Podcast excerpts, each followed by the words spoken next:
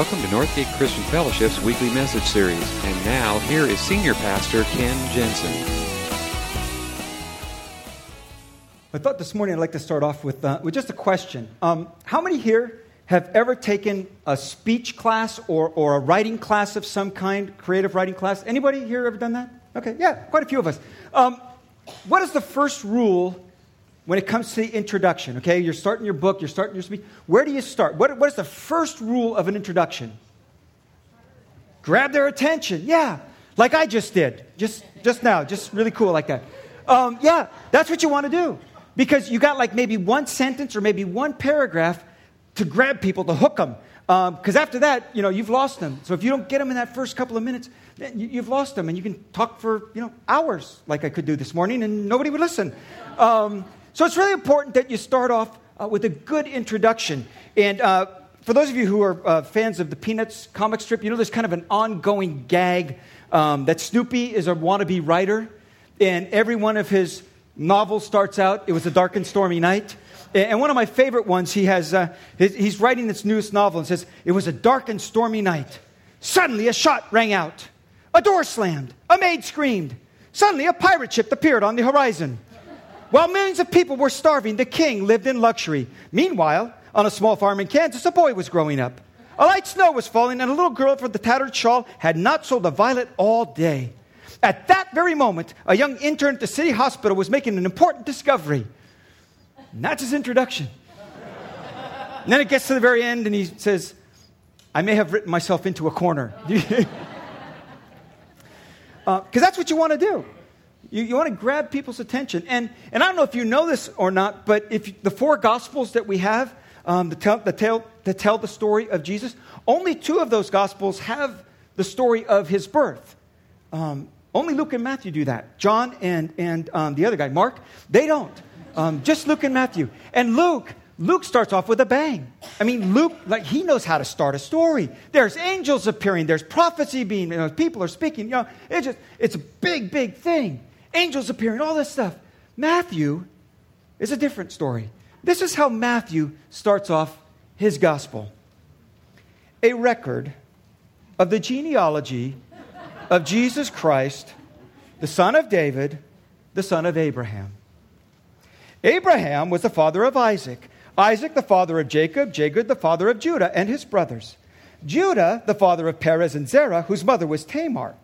Perez the father of Hezron, Hezron the father of Ram, Ram the father of Amminadab, Amminadab the father of Nahshon, Nahshon the father of Solomon, Solomon the father of Boaz, whose mother was Ruth.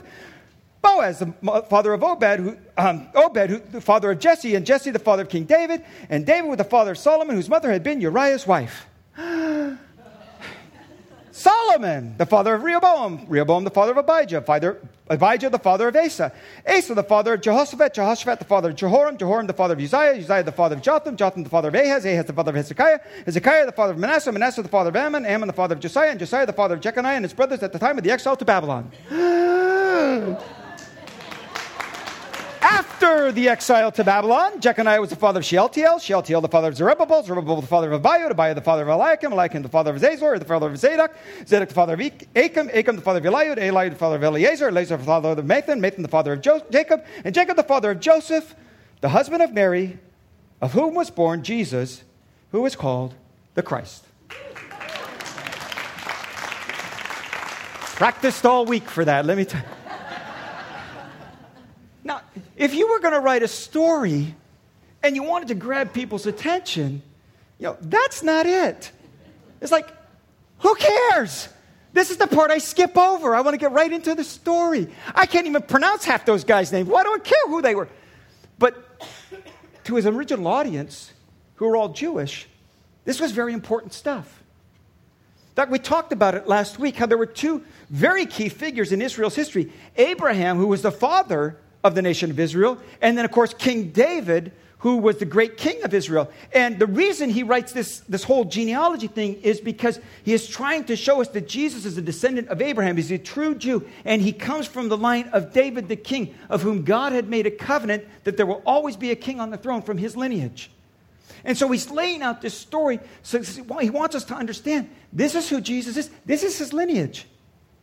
He is a true Jew of the line of David. He is the promised Messiah. Now, that's important stuff, but there's another reason why this is so important.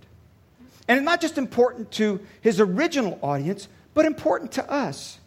And it has to do with a topic that we've been studying through this Christmas season the topic of hope.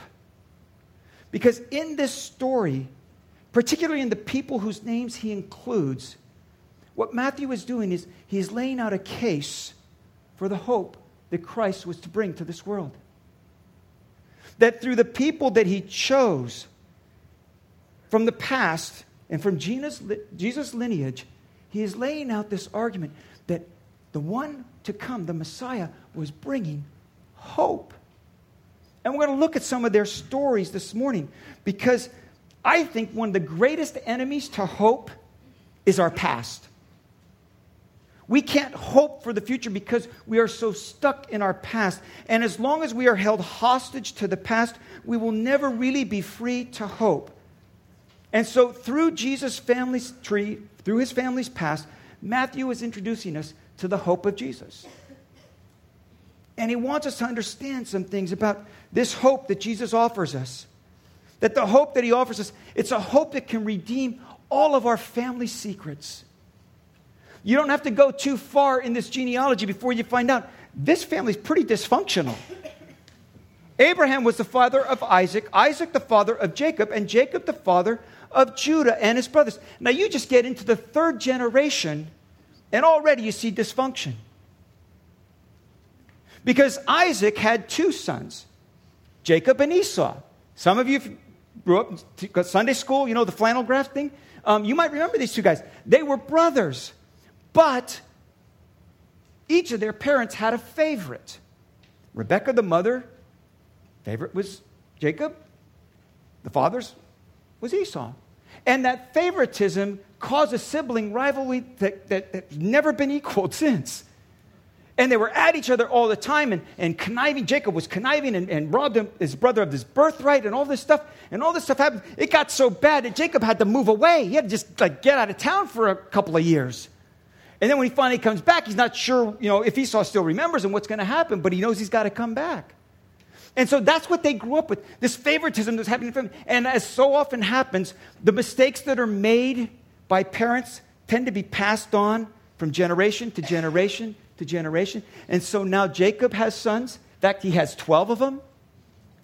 And he's got a favorite. And you all know the favorite. You may not know Judah so well, but you know the one brother that was the favorite. He had a special coat. His name was Joseph. You probably heard the story of Joseph and, and the coat of many colors. Or, or maybe you went and saw Donny Osmond and the amazing Technicolor dream coat, you know? Same story, okay? He had a favorite, and he doted on him. And while all the other brothers had to go work in the fields and had to tend all the sheep and the cattle and all that stuff, he got to stay home because he had the fancy coat, you know? Mr. Fancy Coat. And, and every once in a while, he would send his son Joseph out to the brothers to see how they were doing and what they needed and bring them you know, food or whatever. And, and, and every time he showed up, all the brothers just hated him because he knew he was special. Everybody had told him, he's special. He gets the special coat. And there was a jealousy and a rivalry that was going on there that they just hated him. And every time he showed up, they just, they just grit their teeth. And on one occasion, he shows up, and Judah, who is the one that is picked in this genealogy, Judah, who is not, by the way, the oldest, Reuben was the oldest, but Judah was the ringleader. And Judah sees Joseph coming, and he says to his brothers, Here comes that dreamer. Here comes that special kid. You know, we ought to do something about this. And what they do is they strip him of his coat, they throw him down into an empty well, and then they sit down and have lunch. Yeah, just, just another day out on the fields, you know. What's that yelling? Oh, don't worry, that's just Joseph, you know, go ahead, eat your lunch. And so they sit there eating lunch while their brother is down in this well. And, and, and so they're trying to figure out, okay, what are we going to do with him? And here comes this caravan of Ishmaelites, Midianites. And they're, come on, they're on their way. They are traders, and they're in a whole caravan. They're on their way to Egypt. And Judah sees them, and it says, Judah said to his brothers, What will we gain if we kill our brother and cover up the blood? Come, let's sell him to the Ishmaelites and not lay our hands on him. After all, he is our brother. I, I, I just love that line. You know, let's not kill him. Let's just sell him into slavery because, after all, he is our brother, you know. And that's what they do. They pull him up out of the well, they sell him off, they take the money, and then what they do is they take the coat that they had stripped him of, they, they dip it in some blood, some animal blood, and they bring it to their father. And they say, We don't know what happened. We couldn't find Joseph anywhere. All we could find was his coat, and look at all the blood all over it. Some ferocious animal must have destroyed him. And we couldn't even find his body. All we could find was the coat. And his father is crushed. Jacob is absolutely distraught. He mourns. He can't be consoled. And he, he just, he's just beside himself. And, and all of the brothers have this conspiracy. These 11 other brothers, they keep the secret. They keep the secret for 20 years. No one ever breaks the secret. And Judah's making sure. Don't you ever tell. Because you tell on me, we're all in this together. One person said, man, it's, it's over for all of us. And so for 20 years, they keep this family secret. And as best his dad knows is that his favorite son, Joseph, has been killed. He's dead, he's gone. And he's distraught over it. And for 20 years, they keep that secret. Meanwhile, off in Egypt, you maybe know the story of Joseph. Joseph goes through all kinds of things that I don't have time to go into this morning, but eventually rises up and becomes the second only to the Pharaoh in power in Egypt. He becomes the second most powerful man in the land. And the one of the ways that he got there was he interpreted a dream that the Pharaoh had had. That the Pharaoh had this dream, and, and, and the way they interpreted it is there's going to be seven years of great harvest. There's going to be abundant harvest, better harvest than we've ever had. But that's going to be followed by seven years of drought and famine. So, what we need to do is save up from those seven years so when the famine comes, we will still have the storage of grain and we can still survive. And that's what they do. And Joseph is put in charge of all of that. And so, back up in, in Canaan, where the brothers are, the famine has hit them too. And they basically eventually run out of food. And so, their father Jacob sends Judah and his brothers down to Egypt to go and get grain. And it's a very long story. Um, but the, the essence of it is they get there and they don't recognize Joseph. He sees them, he recognizes them, but they don't recognize him. See, because he's like he's dressed like an Egyptian. And, and he talks, he speaks like an Egyptian, and he walks like an Egyptian. Snuck that right in there. And they don't, they don't recognize him. But he recognizes them. And through this long process, he just kind of plays with them a little bit and then he reveals himself. And they are exposed. Their secret is undone. And they've got no defense. They are guilty, dead to rights, and Judah is the chief of all of them. And they are terrified. They are scared to death because now they're going to get what's coming to them. This is, the, this is the second most powerful man in the nation. He can do anything. I mean, he can just have us wiped out right here on the spot. And they fall down flat on their faces and they're so terrified. They're just scared to death. But here's what happens in the story instead of getting what they deserve, the vengeance, the payback that they really did deserve, Joseph gives them grace. He forgives them. In fact, he says to them, Don't be distressed and don't be angry with yourselves for selling me here because it was to save lives that God sent me here ahead of you. And it's a picture of grace, a family secret that had been kept for 20 years. Now it is exposed. And you think, now it's going to happen. Now the hammer's coming down. This is it. But instead of the punishment that they deserve, they get what they don't deserve. They get grace. And the reason Matthew picks that story and picks Judah's story instead of Joseph's story is he wants us to understand that whatever your family secrets might be, whatever your past might be, whatever those secrets that you keep yourself might be, and you might think this disqualifies me, this makes me hopeless to God, there's hope for you. This is the hope that Jesus came to bring. The hope that can redeem our family secrets. And not only that, but the hope that he offers also it also enables us to rise above our reputations. You go a little bit further on in the story. You get the chapter, uh, chapter 1, verse 4, Matthew 1 4. And, and here's the rest of the genealogy Ram, the father, I, I love that name. Ram. What's your name? Ram. Ram, the father of Amminadab, Amminadab, Amminadab, the father of Nahshon, Nahshon, the father of Solomon, Solomon, the father of Boaz, whose mother was Rahab. Now, here's another surprise in the genealogy there's a woman. In fact, there's four women mentioned in the genealogy here, which is very uh, atypical. The women would not be mentioned in a genealogy. Not at all. You just you trace the line through the men, through the fathers, and that's why that's why it's all these men, the father of the father of the father of the father of. But here, there's a woman stuck in here. And what's really interesting as you read through it, the four women that he picks to include in the genealogy are not the four women you would expect. He doesn't pick Sarah, who was Abraham's wife, the mother who started this whole thing. Her story's not in there. Rebecca, her story, that's a great story. She's not in there. The people that he picks, the women that he picks, he picks Rahab. Now, that might not mean anything to you, but to his Jewish audience, as they read Rahab, they go, oh, Rahab? Because Rahab had a reputation. Rahab had a label. And in fact, when you read her name in Scripture, most often it's Rahab the, and there's the label, which is, again, that's not unusual because that happens all the time. Uh, if I find it all through the Bible, that, that there's people whose their name, you know, so and so the blank. Like, you know, you know some of these, like uh, John. John the Baptist. Very, very good.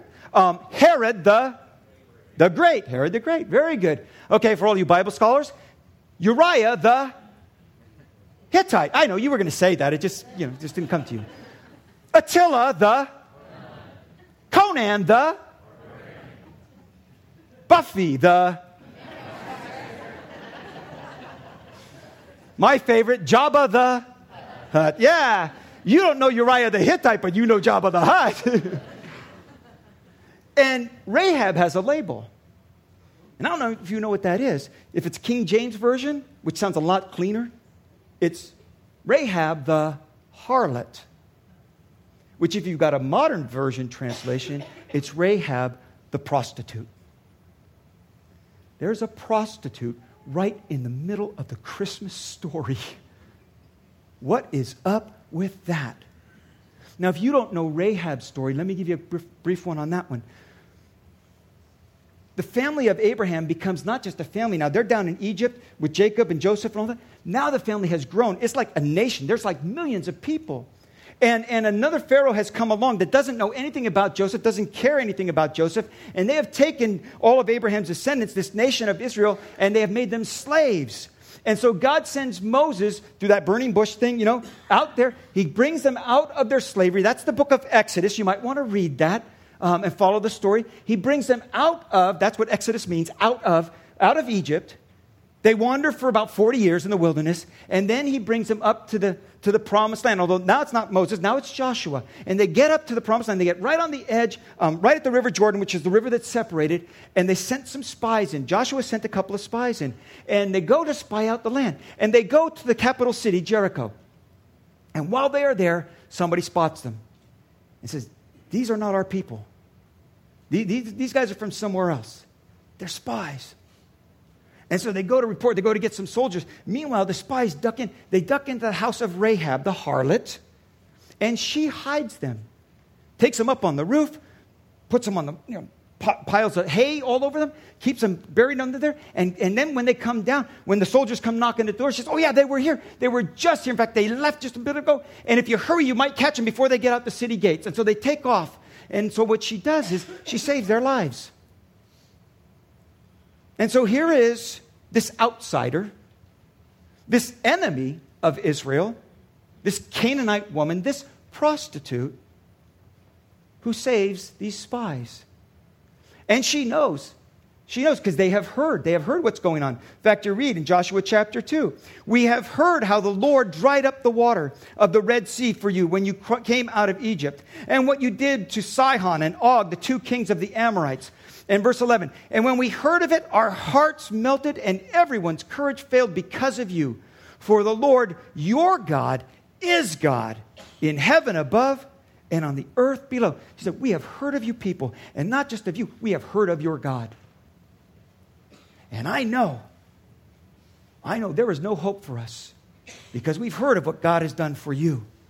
And there's no hope for our nation. And there's no hope for this city. And there's no hope for my family. There is no hope for me. It's a hopeless case. But if you would, when you come and you take the city, would you spare my family? Now, what's really interesting is the words that are used here, and we don't know what her original language is, but the, the Hebrew writers that wrote the book of Joshua, they pick this word and he says, We heard how the Lord dried up the water, that the Lord your God.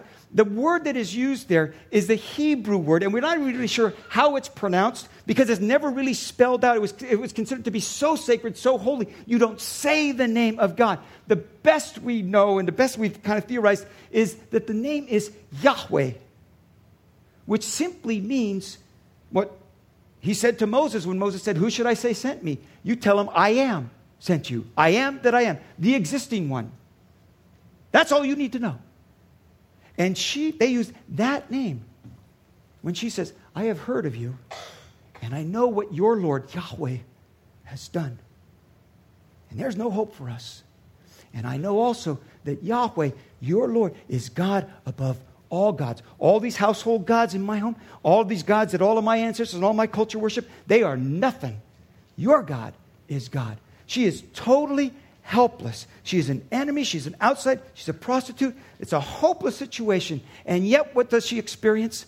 When the nation of Israel comes in and, and the walls of Jericho fall, she and her family are spared. And it is another picture of grace. A hopeless situation for her and her reputation preceded her. And yet, she is rescued, she is saved because of her belief and her faith in Yahweh, the God above all gods.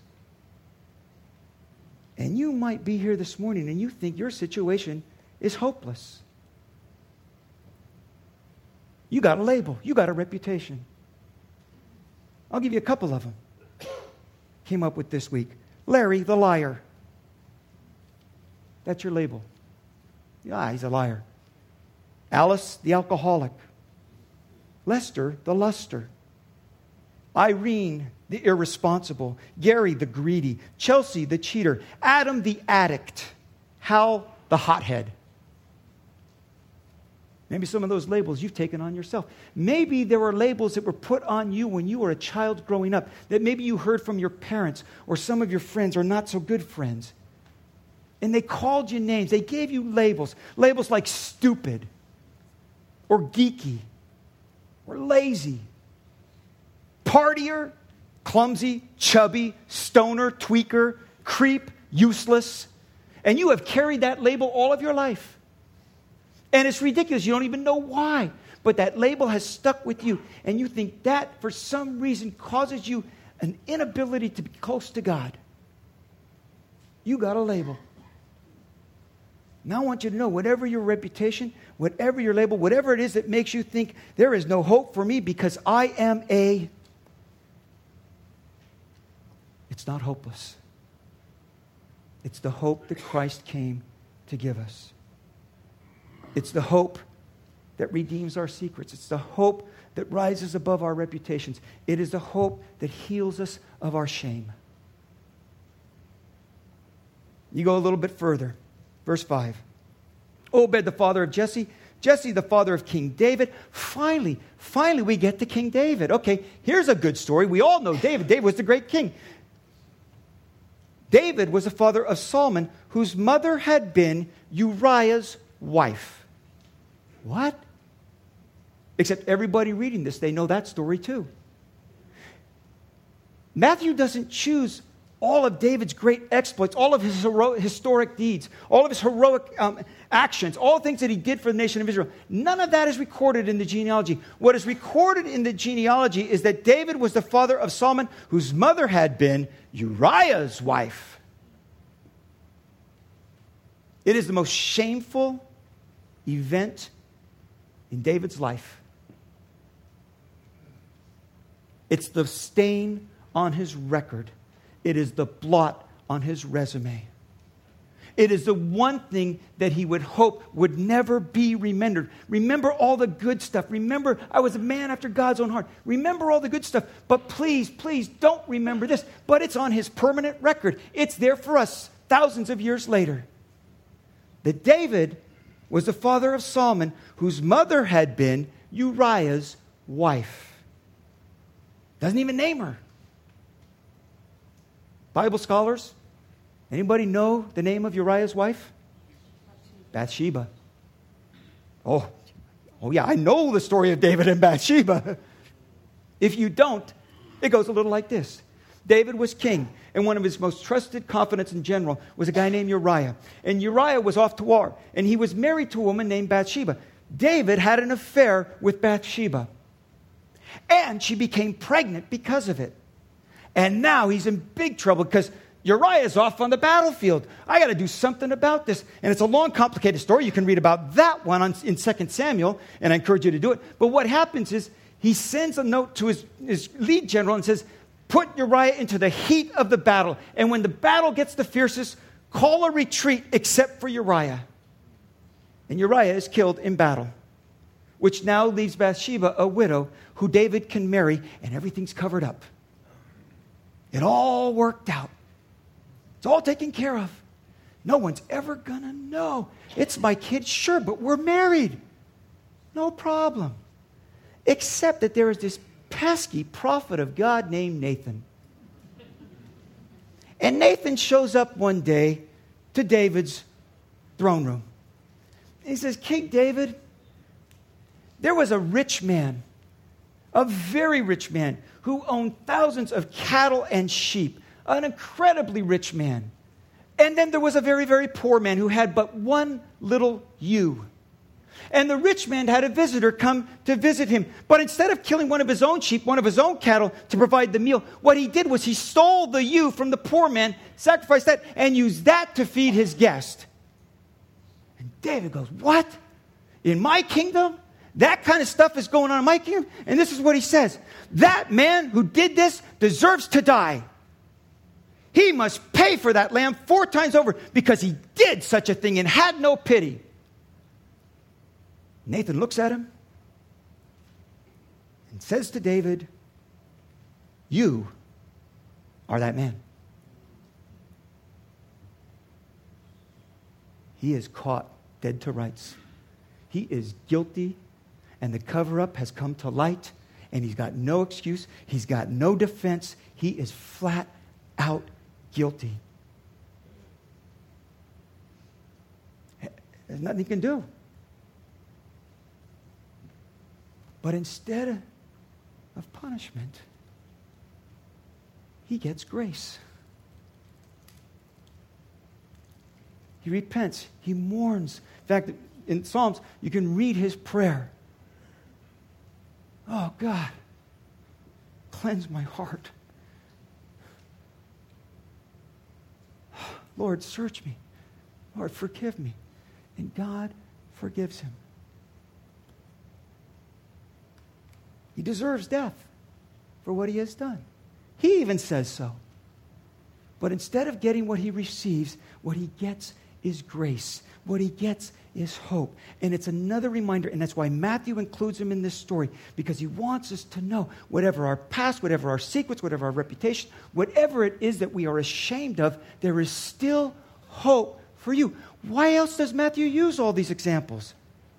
There's a lot of others. We can't go into all of them this morning. But here's the point.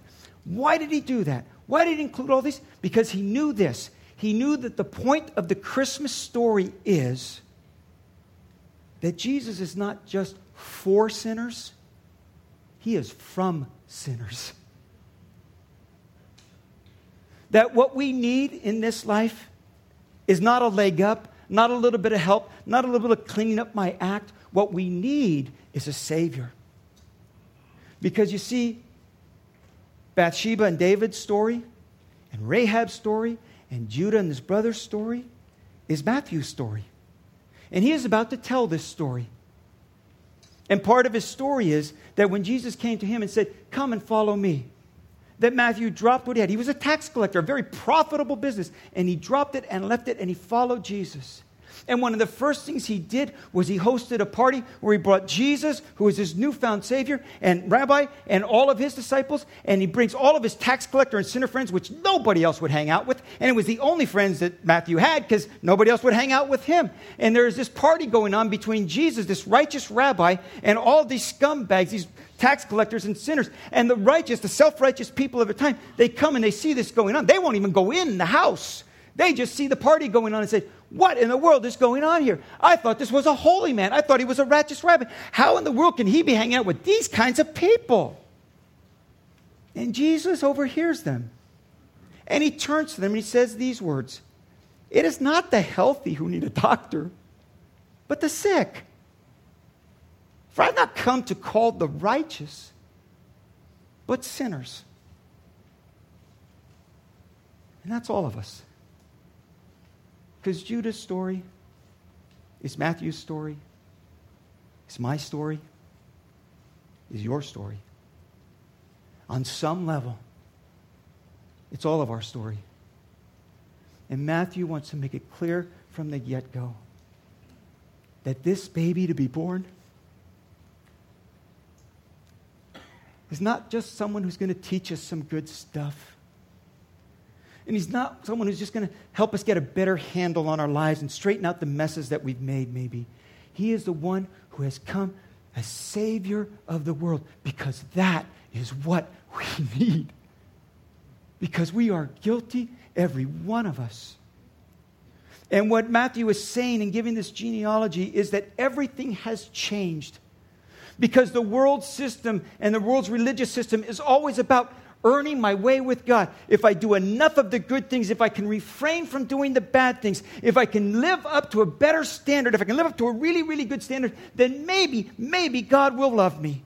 Maybe God will bring me to Himself. And Matthew is saying, no, no, all bets are off. Because it doesn't matter what you've done, and it doesn't matter what you've refrained from doing, because it's not about you. It's about His grace. See, for every one of us, if we rely on our own best efforts, it's a hopeless case. We are without hope when it comes to God. But God, God has drawn near to those who drew away from Him. And that's what the Christmas story is all about. That's why he goes through this genealogy. He wants us to understand. And by the way, this is not a new thing. God has worked from grace all the way back in Genesis with Abraham and Jacob and Judah and the brothers and all that. This has always been God's modus operandi. He has always worked by grace. But now, now it is full fruition. Now it is available to you. Paul wrote about it this way to the Ephesian church because of his great love for us, God, who is rich in mercy, made us alive in Christ.